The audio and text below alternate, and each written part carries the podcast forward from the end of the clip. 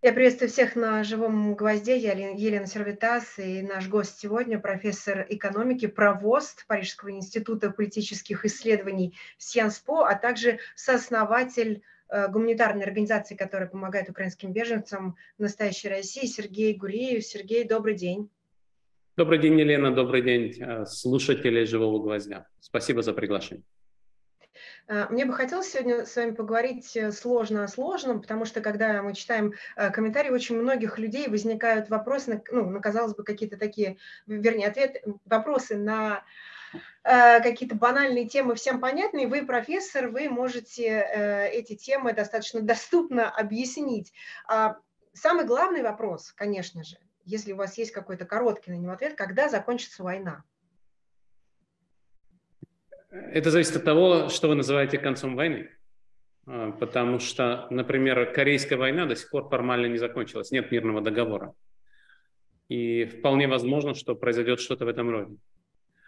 Есть э, э, конец войны, который выглядит как мирный договор между Россией и Украиной. Этот мирный договор неприемлем для Путина. И в этом смысле, до того, как закончится режим Путина, эта война, к сожалению, не закончится мирным договором. Потому что мирный договор, который устраивает Украину и Европу, это договор, где Украина получает всю свою территорию, Россия выводит войска, Россия платит репарации, и Россия выдает военных преступников международным судам. Очевидно, что Владимир Путин не примет такие условия.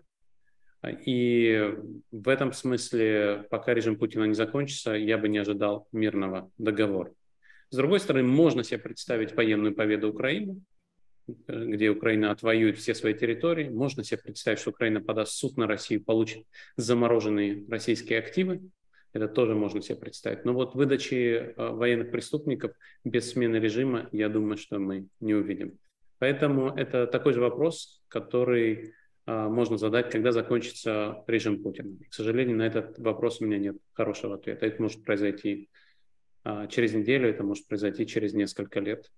А, некоторые режимы такого рода длятся десятилетия.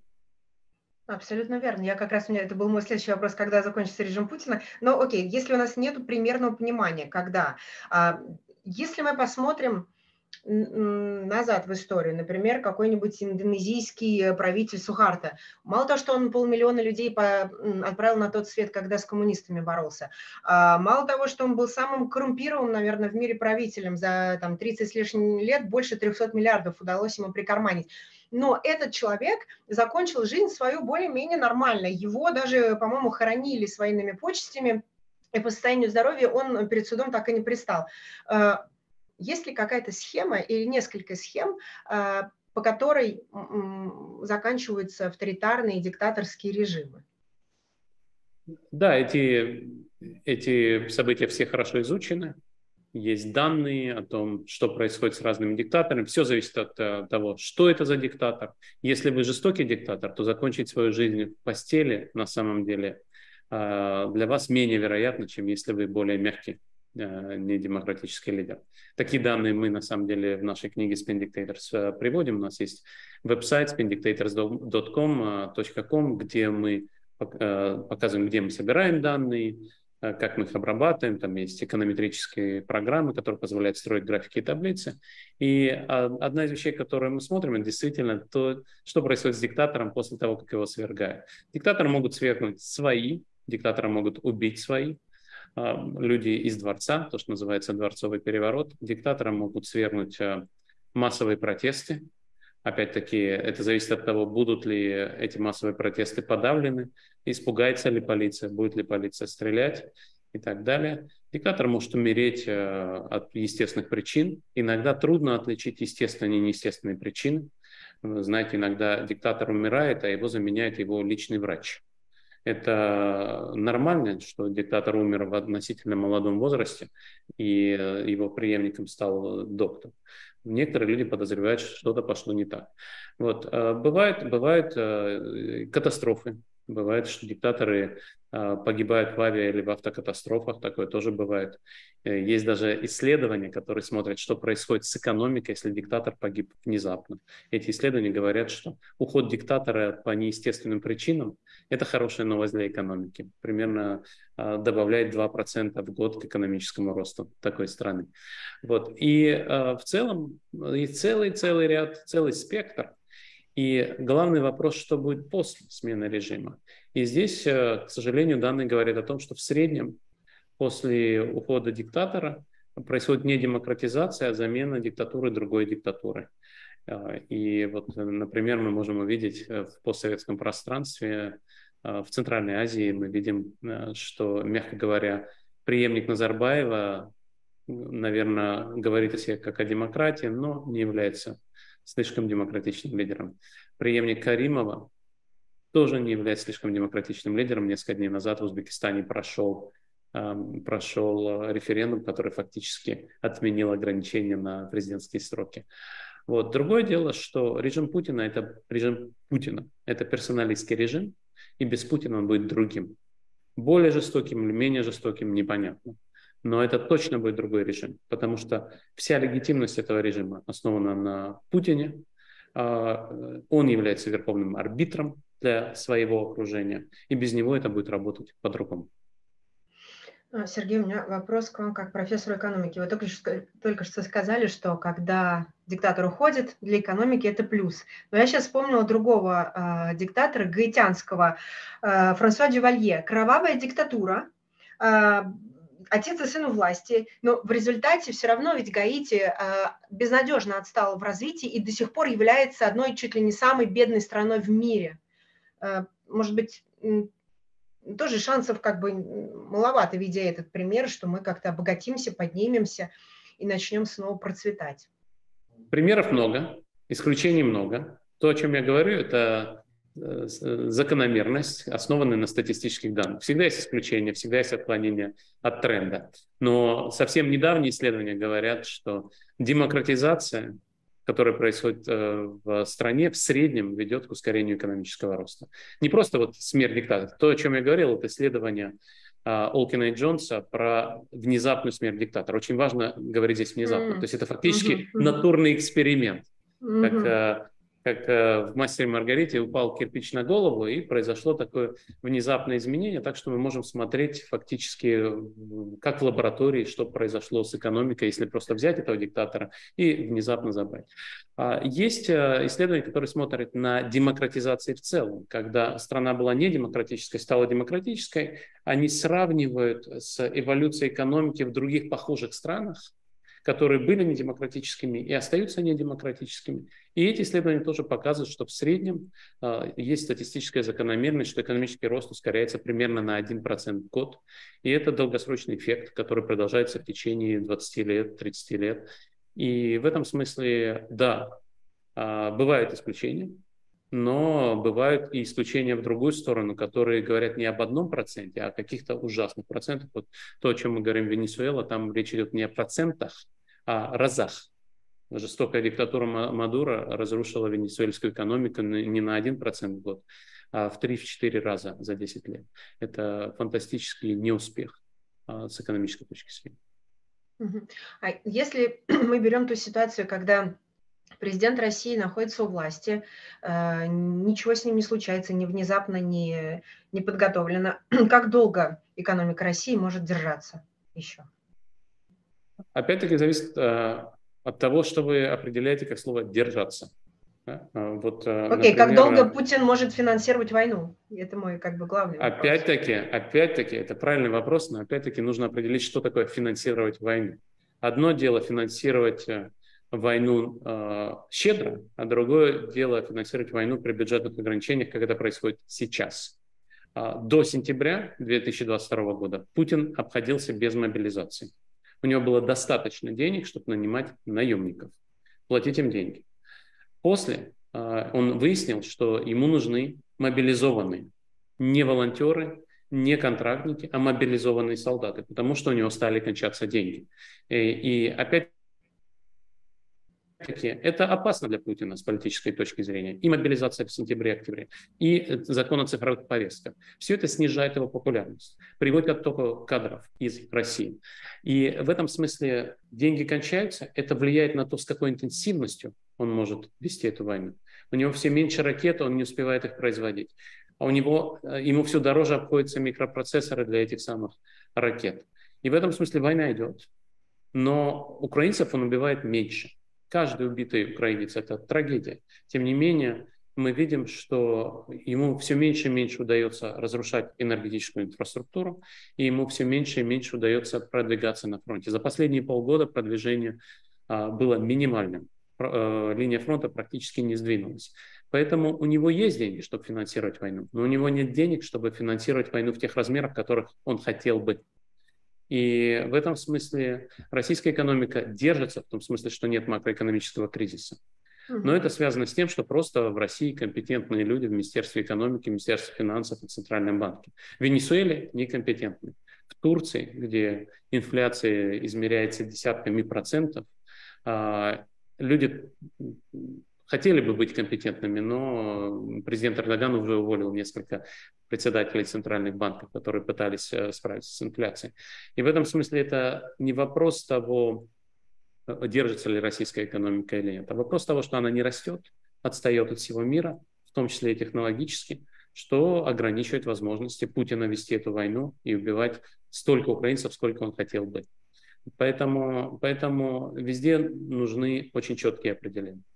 А то, что экономика пока держится и мы сейчас как раз про Центробанк проговорим, а, это влияние западных санкций, которые можно оценить как, как эффективные в этом плане? Да, мне кажется, как профессор я должен сравнивать э, сравнимые вещи. Западные санкции не разрушили российскую экономику, но резко ограничили э, возможности Путина убивать граждан соседней страны. Представьте себе, что санкций не было бы нужно эффект санкций нужно сравнивать не с тем, что мы наблюдаем, а с тем, что мы могли бы наблюдать, если бы их не было. А, санкции есть, активы Центрального банка заморожены. Если бы у Путина были эти деньги, и он мог бы их тратить без всяких ограничений, он бы купил очень много ракет, очень много оружия. Кроме того, он бы нанял очень много наемников, контрактников, и это была бы совершенно другая война. Если бы не было западных санкций и угрозы вторичных санкций, Китай с радостью бы продал России оружие. Да, более того, санкции еще тоже, э, тоже ограничивают возможности Путина покупать французское или американское оружие. Это тоже важно понимать. Да? Это тоже санкции, которые ограничили возможности Путина покупать самое современное вооружение. Путин вынужден использовать танки, которые были физически произведены в 50-х годах. Да, это, это тоже важно понимать, что Путина не хватает доступа к технологиям, к вооружению, к человеческим ресурсам, ровно потому, что были введены санкции. Некоторые санкции были введены поздно. Э, я и многие мои коллеги-экономисты потратили много времени в начале войны, убеждая западных политиков, что очень важно ограничить не только э, запас путинских нефтедолларов, но и приток потому что были заморожены, как говорит российский Минфин, 300 миллиардов долларов резервов ЦБ. Но за этот год Путин продал нефти практически на ту же сумму. И санкции против российской нефти в Европе были введены только в декабре. И потолок цен на российскую нефть был введен только в декабре.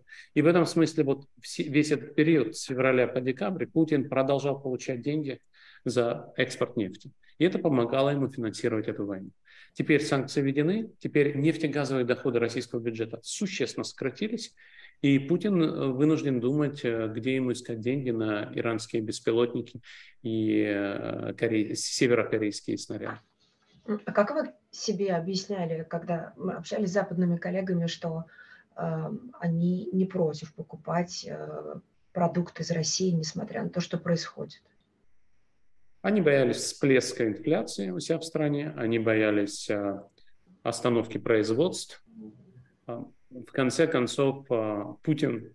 Интересная дискуссия была про газ. В конце концов, Путин сам решил не продавать газ в Европу. И выяснилось, что в Германии, крупнейшем потребителе российского газа, не было рецессии. Да? Вот вся дискуссия в начале войны, вся дискуссия в начале войны была про то, что без российского газа в Германии будет серьезная рецессия. Разные оценки говорили о том, что это будет полпроцента спада, 3% спада. Но выяснилось, что Германия пережила 2022 э, год с положительными темпами роста. И это абсолютно нормально, потому что рыночная экономика умеет перестраиваться. Да, Германия потратила огромные деньги на поддержку домохозяйств, которые пострадали от роста цен на отопление и электричество, но тем не менее рецессии в Германии не было. Западные политики правильно говорили о том, что ввод санкций против российской нефти и газа – это удар по их экономике. Они хотели его отложить, к нему подготовиться, но цена, цена этого – это десятки тысяч убитых украинцев. Совершенно верно. Я помню, что и во Франции Эммануэль Макрон, он, э, была такая мера, когда домохозяйствам французским отправляли чек энергии, то, что называется, что человек получает чек, мог бы заплатить за тепло, так французы более-менее спокойно пережили эту зиму. И сейчас начинается отправка новых чеков, то есть, э, видимо, чтобы людей как-то успокоить и Э, продолжать двигаться в том э, направлении. А вот мы начали разговор про Центробанк. Я общалась с несколькими, я не знаю, что, может быть, это не, это не большинство, но есть ряд западных финансистов, которые с э, я не знаю, с восторгом смотрят на главу Центрального банка. И даже шутят между собой, когда все поедут в Гаагу, глава Центробанка должна отправиться в Америку и там свой опыт передавать. Вы как на эту ситуацию смотрите? Неужели эм, достаточно убедить себя в том, что ты спасаешь российский народ, э, чтобы вот остаться на этом посту и продолжать, как вы сказали, финансировать войну в Украине? Да, аргумент, аргумент у людей, которые работают в Российском Центральном банке, именно такой. Именно такой, э, что мы защищаем бедных россиян от инфляции. А, вот об этом, об, об этом идет речь, что без нас война все равно будет продолжаться, но при этом еще пострадают самые бедные, уязвимые слои российского общества. Вот именно такой аргумент. А, для меня это аргумент неприемлемый, но мои пути э, с российскими руководителями разошлись очень давно, э, больше 10 лет назад. Поэтому, мне кажется, я не лучший человек, чтобы давать кому-то советы. Но в целом, конечно, любой рубль, который сотрудники Министерства финансов, налоговой службы, Министерства экономики, Центрального банка экономят для российского бюджета, этот рубль Путин пускает на войну для того, чтобы убивать украинцев, разрушать украинские города. И с долгосрочной точки зрения это, естественно, огромный ущерб для российской экономики. Чем раньше остановится эта война, чем раньше кончится этот режим, тем лучше будет для российских граждан.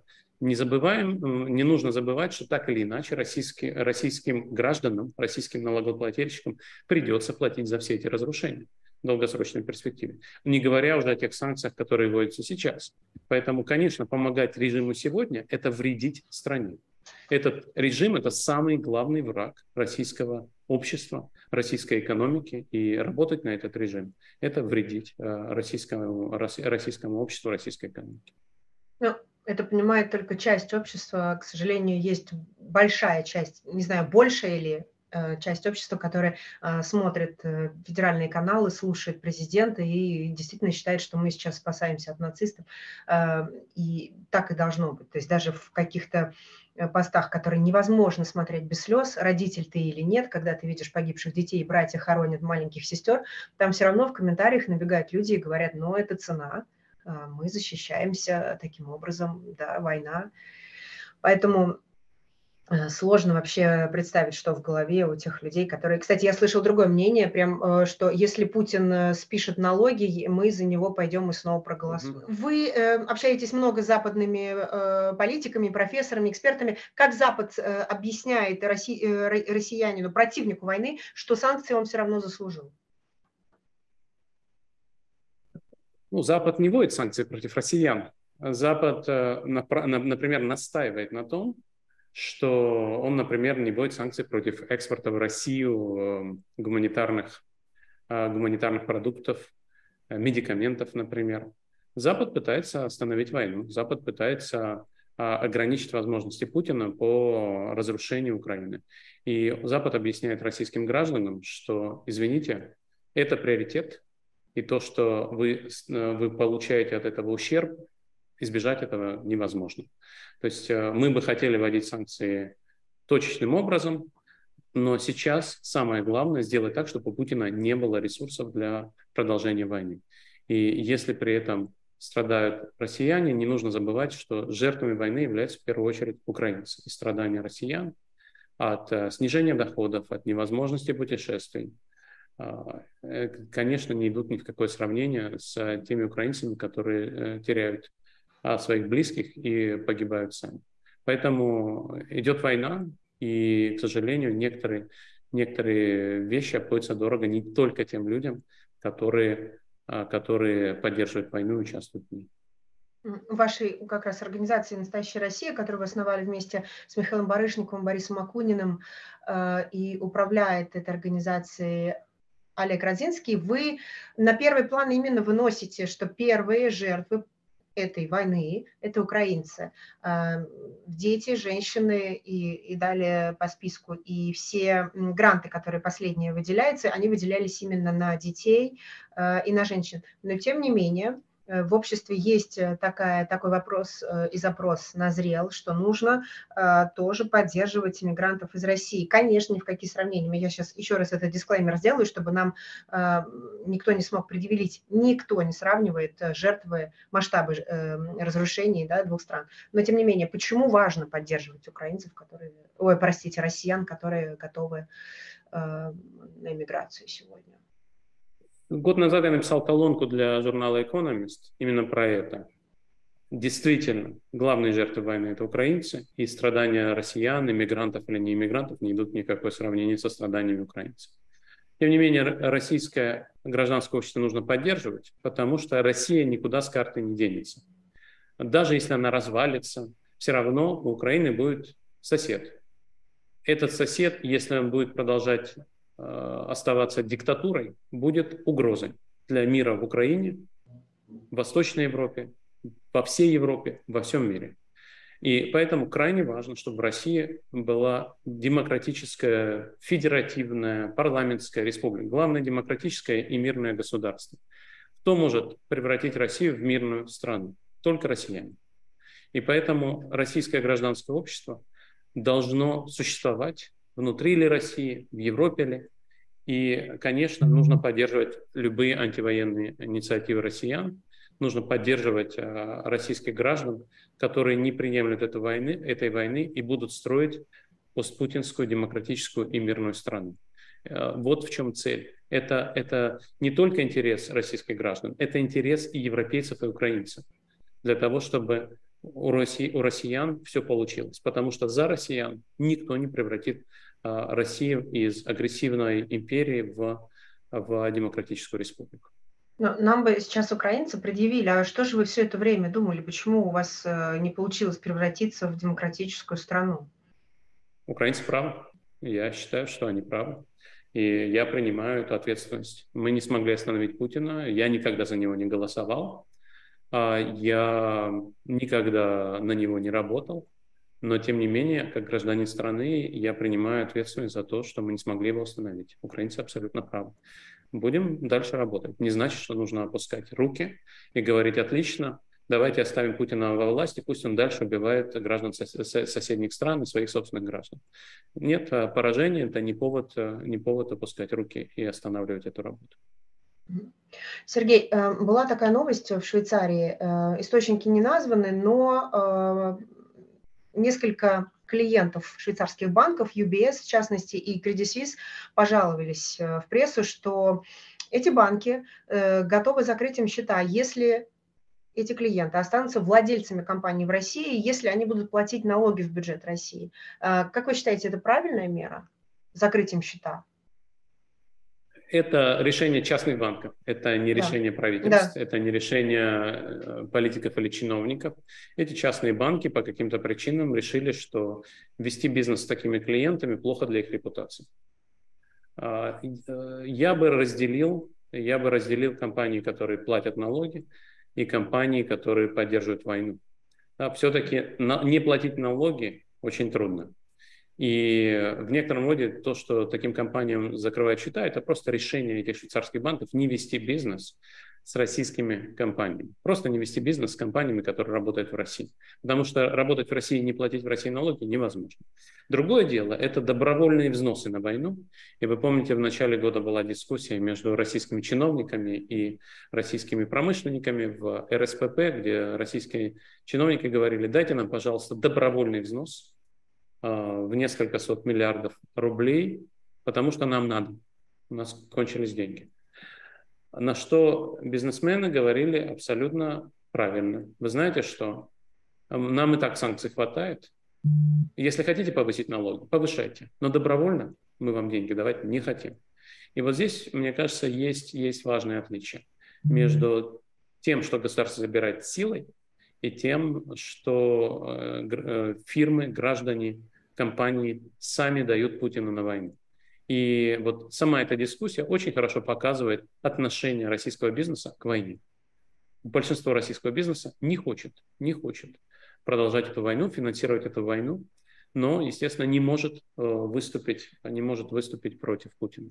С тех пор более-менее один человек открыто выступил против Путина. Это Олег Тиньков, который продал свой бизнес, э, в России не появляется и критикует Путина достаточно открыто. Он по-прежнему находится под какими-то санкциями, но под новые санкции он не попадает. Ну, в таком случае логичный вопрос, а вы считаете эффективными а, санкции в отношении людей, э, бизнесменов российских, которые считают вот этим самым ближним окружением Владимира Путина? Не знаю, нужно ли называть фамилии, но например, мы все представляем, кто это. Эти санкции являются, являются необходимостью. Мы начали разговор с вами с того, что надо ограничить ресурсы в распоряжении Владимира Путина. Люди, которые ходят в ближний круг Владимира Путина, распоряжаются деньгами по его указаниям. Если не заморозить их эти деньги, то это будут инструменты политики Путина. Путин будет использовать для того, чтобы бороться с демократическими режимами, с политиками, которые поддерживают Украину на Западе. И поэтому Запад должен защищать себя. Он должен а, останавливать возможности Путина по подрыву демократических институтов, подрыву поддержки Украины. И здесь нет никаких вопросов. Запад вынужден э, замораживать эти активы, потому что эти активы это, конечно, не танки и не ракеты, но это активы, на которые Путин мог бы купить танки и ракеты. Вы помните, что время от времени появляются новости о том, как Путин обходит санкции, используя сети посредников по всему миру, включая Западную Европу. Эти сети необходимо расследовать, их нужно закрывать, эти лазейки нужно ограничивать. А, и это происходит и не всегда успешно. Вы помните, что сын а, губернатора УСА сбежал из-под домашнего ареста в Италии. Он был одним из ключевых игроков в бизнесе по обходу санкций. А, вот, вот эта борьба должна продолжаться, потому что если с этим не бороться, Путин будет использовать эти миллиарды для того, чтобы покупать ракеты, э, микропроцессоры для ракет и убивать украинцев. И, как я уже сказал, в интересах россиян остановить эту войну, остановить закупки вооружения Путиным. И в этом смысле санкции, которые помогают ограничить количество ресурсов в распоряжении Путина, это не а, роскошь, а необходимость. Есть еще один вопрос. Насколько нужно вводить санкции против людей, которые публично не поддерживают Путина, но публично его не критикуют? И здесь, конечно, ответ такой же. Даже если вы не поддерживаете войну, но боитесь против нее высказаться, это означает, что Путин может распоряжаться вами. Может быть, вы боитесь Путина, потому что у вас родственники в Москве. Может, вы боитесь Путина, потому что у вас остался бизнес в России. Может, вы боитесь Путина, потому что он может вас убить. И, к сожалению, это не беспочвенные страхи. Но в любом случае, если вы боитесь Путина, значит, Путин может вас шантажировать, значит, он может попросить вас использовать ваши активы в его интересах. И это означает, что его активы, ваши активы, это потенциально его активы. И поэтому Запад вводит санкции и против вас. И в таком случае э, вот такой вопрос. Э, так называемая э, группа эм, Макфола Ермака, да, э, значит, это глава офиса Зеленского Андрей Ермак и экс-посол Америки, э, США в России Майкл Макфол, они э, предлагали дать вот такой шанс выйти из-под санкций за надлежащее поведение. А что это за поведение должно быть, чтобы из-под санкций выйти? Макфол написал, Майк Макфол написал даже колонку Washington Post, мне кажется, год назад, где он говорил о том, что нужно сделать публичное заявление, осуждающее Путина и войну, и поддержать Украину, дать деньги Украине каким-то каким образом. И, конечно же, вопрос в том, а, просит ли Украина 10% вашего состояния, 90% вашего состояния, половину вашего состояния, а, это другой вопрос. А, но в целом идея очень простая. Вот именно, именно такие, такие условия. А, Макфол еще, мне кажется, писал, что нужно закрыть бизнес в России, чтобы действительно не платить, не платить налоги в России. Но это само собой разумеется. Если вы выступили против Путина, то бизнес у вас отберут. Бизнес у вас отберут, и в России вам лучше не появляться. Поэтому вот такие, вот такие простые условия. И эти условия полностью соответствуют тому, что я только что сказал. Пока вы не выступили против Путина, ваш бизнес – это его бизнес. И поэтому он будет находиться под санкциями. Поэтому, поэтому здесь, здесь, здесь ответы, ответы очень простые. Угу.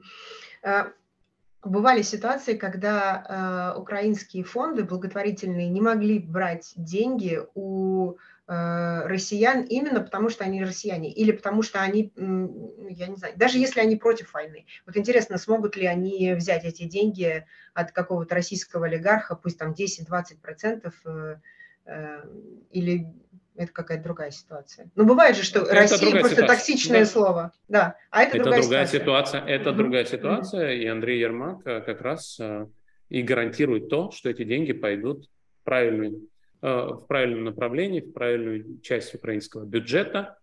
И, собственно, украинское государство скажет, мы, э, мы просим Запад снять с вас санкции, потому что вы нам помогаете, и мы выдаем вам квитанцию, что мы ваши деньги получили. Вы можете предъявить эту квитанцию в Госдепартамент или в казначейство США. Угу. Не так давно прошла Берлин, э, Берлинская конференция. Вы лично подписали петицию, обращение, декларацию скорее, да, и организация «Настоящая Россия» тоже ее подписала там достаточно внятные тезисы, очень громкие тезисы. А, если, их несколько. Если можно было бы выбрать один, какой для вас самый главный? Там действительно есть два, две части этой декларации. Одна часть – это заявление о том, что мы считаем путинский режим нелегитимным, войну преступной, Украина должна получить свои территории назад, включая Крым, а, Россия должна выплатить компенсации, там используется слово компенсации, и выдать военных преступников. Это одна часть. А вторая часть – это то, что антивоенные россияне должны перестать нападать друг на друга, пытаться воздерживаться от взаимных конфликтов, написано там. И это очень правильное заявление. Это очень важный аргумент, потому что сейчас, в тот момент, когда вы критикуете друг друга, когда вы говорите, мне срочно нужно указать всем на то, что вот этот россиянин нехороший, вы забываете о том, что главный враг и украинцев, и россиян – это Владимир Путин. И поэтому не нужно тратить свою энергию на то, чтобы критиковать друг друга. Это звучит аморально, в то время как Путин убивает украинцев, заниматься чем-то еще, кроме борьбы с Путиным. А, говорить о чем-то еще, кроме а, того, что происходит в Украине. И поэтому, конечно, российская антивоенная оппозиция должна а, минимизировать разговоры о других проблемах. Российская антивоенная оппозиция должна бороться с войной и с Путиным. Безусловно, но тогда в этом списке подписантов не хватает одного игрока ФБК. Или Алексей, а, Алексею Навальному сложно подписать сейчас, конечно же, но этот игрок должен быть там. А, это вопрос не ко мне. А, Алексей Навальный действительно находится в очень тяжелой ситуации, его возможности по коммуникации ограничены. До недавних событий у него было полчаса в день для того, чтобы писать то есть ему давали ручку, бумажку на полчаса в день. А сейчас еще меньше. И вот то, что мы видим, ему действительно трудно, трудно коммуницировать с окружающим миром. А именно Алексей Навальный является политическим лидером ФБК. Сегодня ФБК находится в э, трудной ситуации. А, мы не понимаем, как устроено управление ФБК. Вы знаете, что до отставки Леонида Волкова на веб-сайте лежала, лежала, была страница, где было написано вот наш совет директоров, вот председатель совета директоров, вот наш э, комитет советников. А сейчас этой страницы на сайте нет. И ФБК говорит о том, что политический, наш главный политик – это Алексей Навальный. И ФБК не делает программных политических заявлений. Но, тем не менее, Алексей Навальный сделал заявление. А, в конце февраля, 20 февраля Алексей Навальный опубликовал 15 пунктов, которые полностью соответствуют программной части Берлинской декларации. Алексей Навальный сказал, что в интересах российских граждан вернуть Украине все территории, восстановить международные признанные границы 1991 года, а, выдать военных преступников, заплатить репарации и сделать Россию федеративной парламентской республикой. То есть все это написано в этих 15 пунктах, и Алексей Навальный в этом смысле высказался абсолютно четко.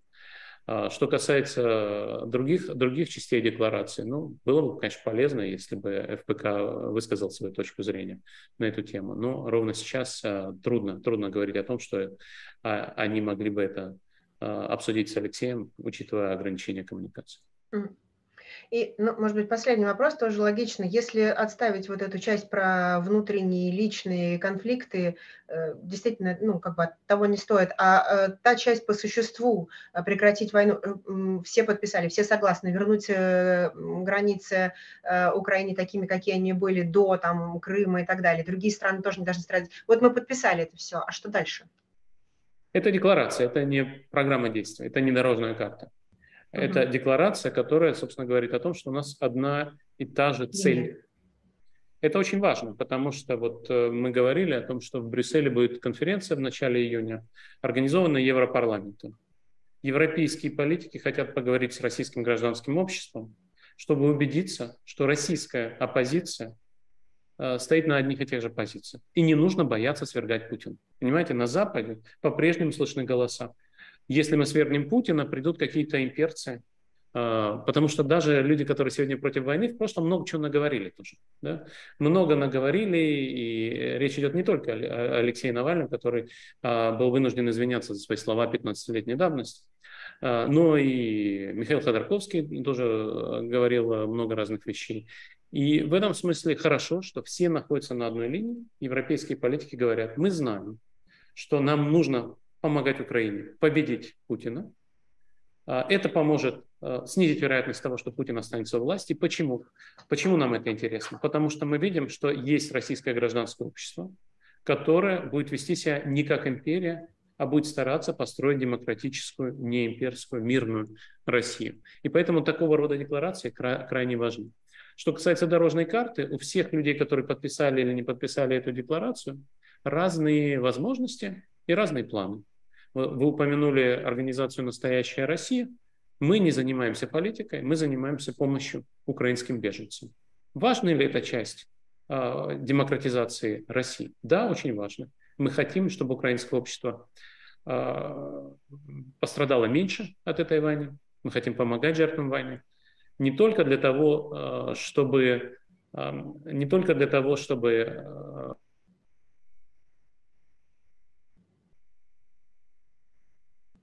снизить для того, чтобы восстановить тот самый границами и россиянами. Это дело трудно себе представить сейчас, но э, в том числе наша помощь украинцам – это и э, один небольшой камень в основании постпутинской России. Потому что когда мы будем строить демократическую мирную Россию, мы сможем сказать украинцам, были такие россияне, которые не убивали украинцев и пытались им помогать. И это и есть настоящая Россия. Поэтому мы назвали нашу организацию «Настоящая Россия», потому что путинская Россия – это путинская Россия, она не настоящая, это антироссийская Россия, если хотите.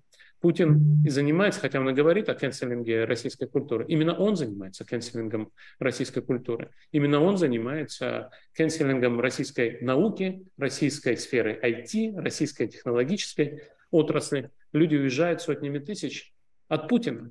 И Путин разрушает э, нашу страну. А настоящая Россия – это страна, которая хочет видеть процветающую, успешную Украину. И именно поэтому наша организация пытается помогать украинцам.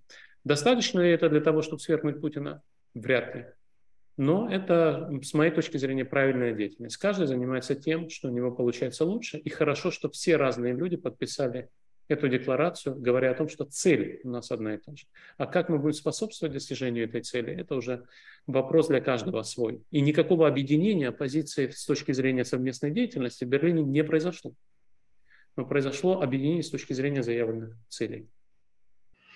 Это хорошая нота, на которой можно закончить. С нами был профессор экономики, правоз Парижского института политических исследований, сооснователь настоящей России Сергей Гуриев. Я Елена Сритас. Увидимся.